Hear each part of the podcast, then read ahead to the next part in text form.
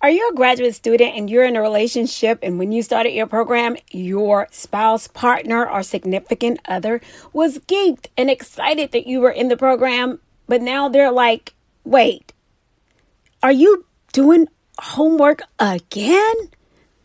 If so, this episode is just for you. Let's dive in.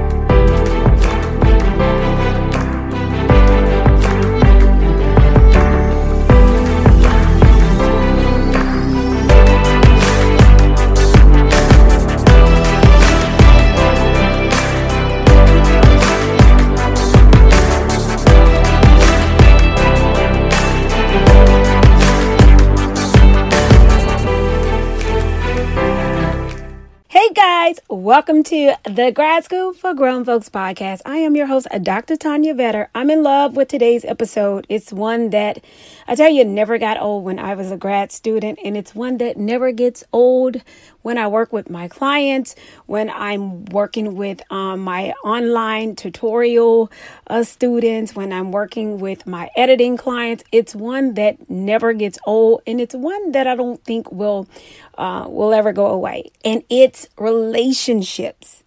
They're like, wait, I thought you supported me. you know, uh, I remember when I was in my program and I remember there was um, a time when, you know, I, I think you guys remember me saying I worked in the writing and research lab. So you can imagine the stories.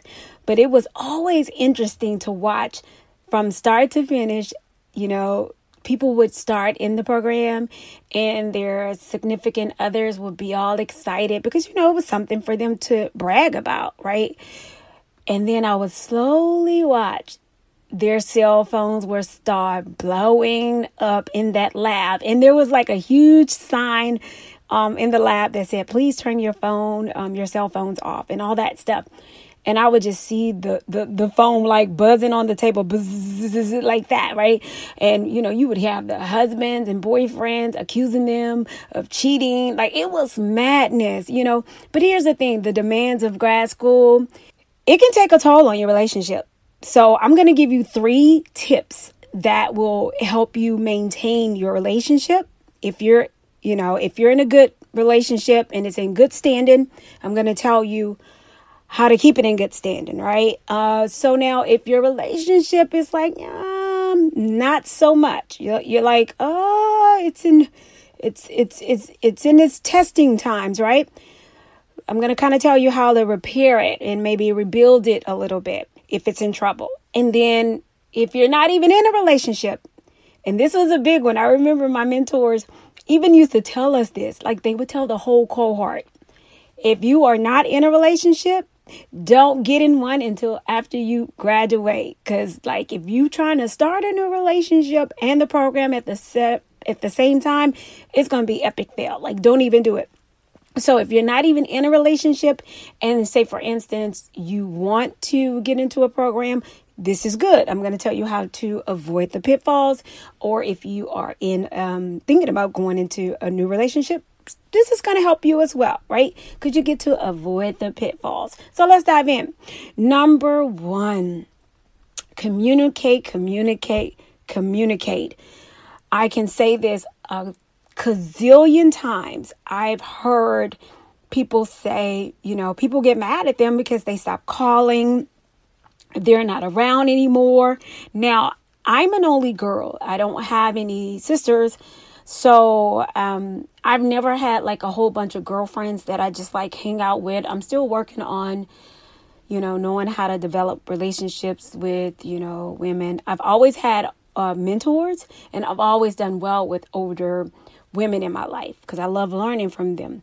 But um, if you have friends that you know you hang out with on a regular basis, um, if you have family, you know you always communicate with. When you get into a program, go ahead and let everyone who matter. Now, this is the key word: who matter.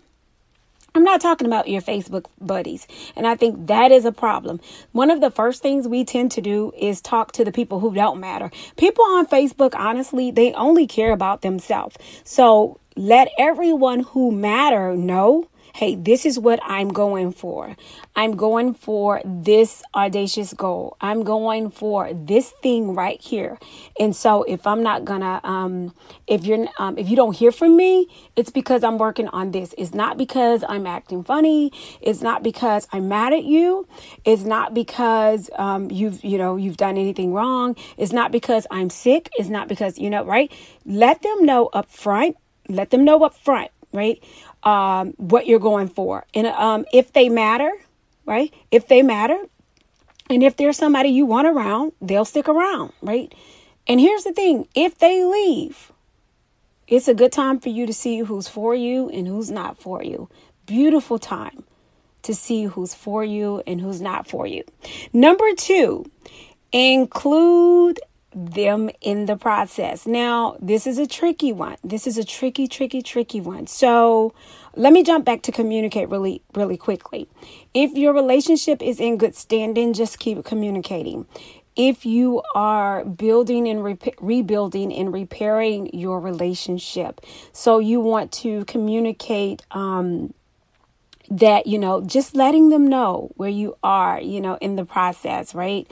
And then if you don't even have a boo yet then you good. Don't worry about it. Um number two include them include them. And i say include sparingly and i'm to tell you why. So include those who matter. Once again you can't include everybody. Include those who matter but here's what you want to do. You want to include them in what they will understand and include them in things they'll appreciate. And I'm going to tell you why this is extremely important. Because if you include them in something like a theoretical framework process, you know, it's going to be kind of insulting because if they don't appreciate it or understand it, it can come off as if you're being number one, a show off and insulting. So what you want to do is you want to you want to include them in something that you know that they would either be interested in learning about or something you know they will understand. Just bottom line. Like don't include them in something you know they don't care about. That's just a waste of time. It's insulting and they're not going to enjoy it. And this is big for married people. You know your wife. If you know your wife feels like you avoid her all the time and you've been avoiding her ever since you've been in this class with all these hot teachers or all these hot doc students, all these hot new young PhD students, right? Um, then include her in part of the process, but include her in the part that she will understand and be interested in, right? That, that just makes sense. Include your husband in the parts that he will understand and enjoy because it can come off kind of like insulting if you tell him, Oh, you're a truck driver, you won't get this. Don't do that. And let me tell you something I hear it all the time. I hear it all the time. Oh, you're just a, um, you're just a track coach. You won't get this you know, this is out of your lane. Oh, you're just a salesman. You won't get this. Uh, d- d- don't do that because I see people do it all the time. So include them in um, the part that you think they will be interested in learning and they'll, you know, understand. Because here's the thing even if they don't understand it, they may be interested in learning it. So include them. Number two is a big one. If, if, if you don't get anything else out of today's episode, really highlight number two because that is what I've seen the most with my clients. And this is what I work with my clients on. Like, this is why it's so important. You know, when people talk about this business of being an editor, I love, love, love my job as an editor, but I love my job even more as a dissertation coach because going through the dissertation process, these are the things that come up, right? I'm writing my chapter one, I'm writing my chapter two, and my uh, my wife don't understand, and my husband don't understand, and these are the issues that come up. All right, so number three Plan accordingly. And this is where that coaching piece becomes a golden ticket. You know, one of the things um, as an entrepreneur that I quickly learned was that because I had um, accepted a full time uh, position, I had to plan accordingly as an entrepreneur. And what that meant was I had to hire people to make my life less complicated, right? I had sold my best hours to a full time company. Um, I had sold my best hours to a larger corporation, right? Um, and so, in order to give my clients what they needed, I ended up having to hire some additional support. So I ended up having to hire some virtual assistants. I had to hire people to come in and clean my uh, my place. I ended up having to hire people to cook food for me. I ended up having to hire people to make my life a lot less complicated. And I'm going to tell you on number 3, plan accordingly. That means plan your writing assignment and schedule. And that may mean you have to what? Hire a coach so that you don't have to worry about your significant other saying, um, when are you going to have time for me? Oh, you've already mapped that out. If you know you are not a person who can map that out successfully, hire somebody to do that.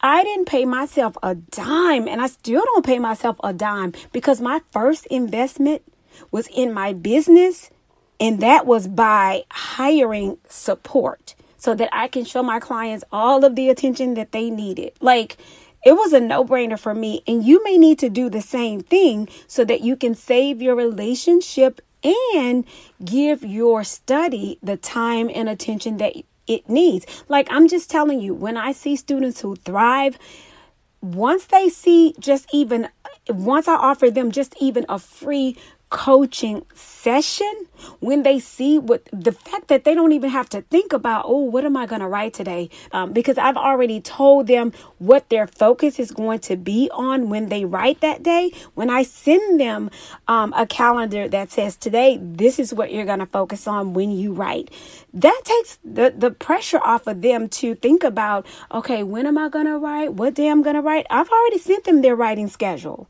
Like it's a no brainer. I tell you know, I've already sent them the schedule of, uh, hey, don't forget, this is what you need to do with, you know, your wife. You got, you got that happening today.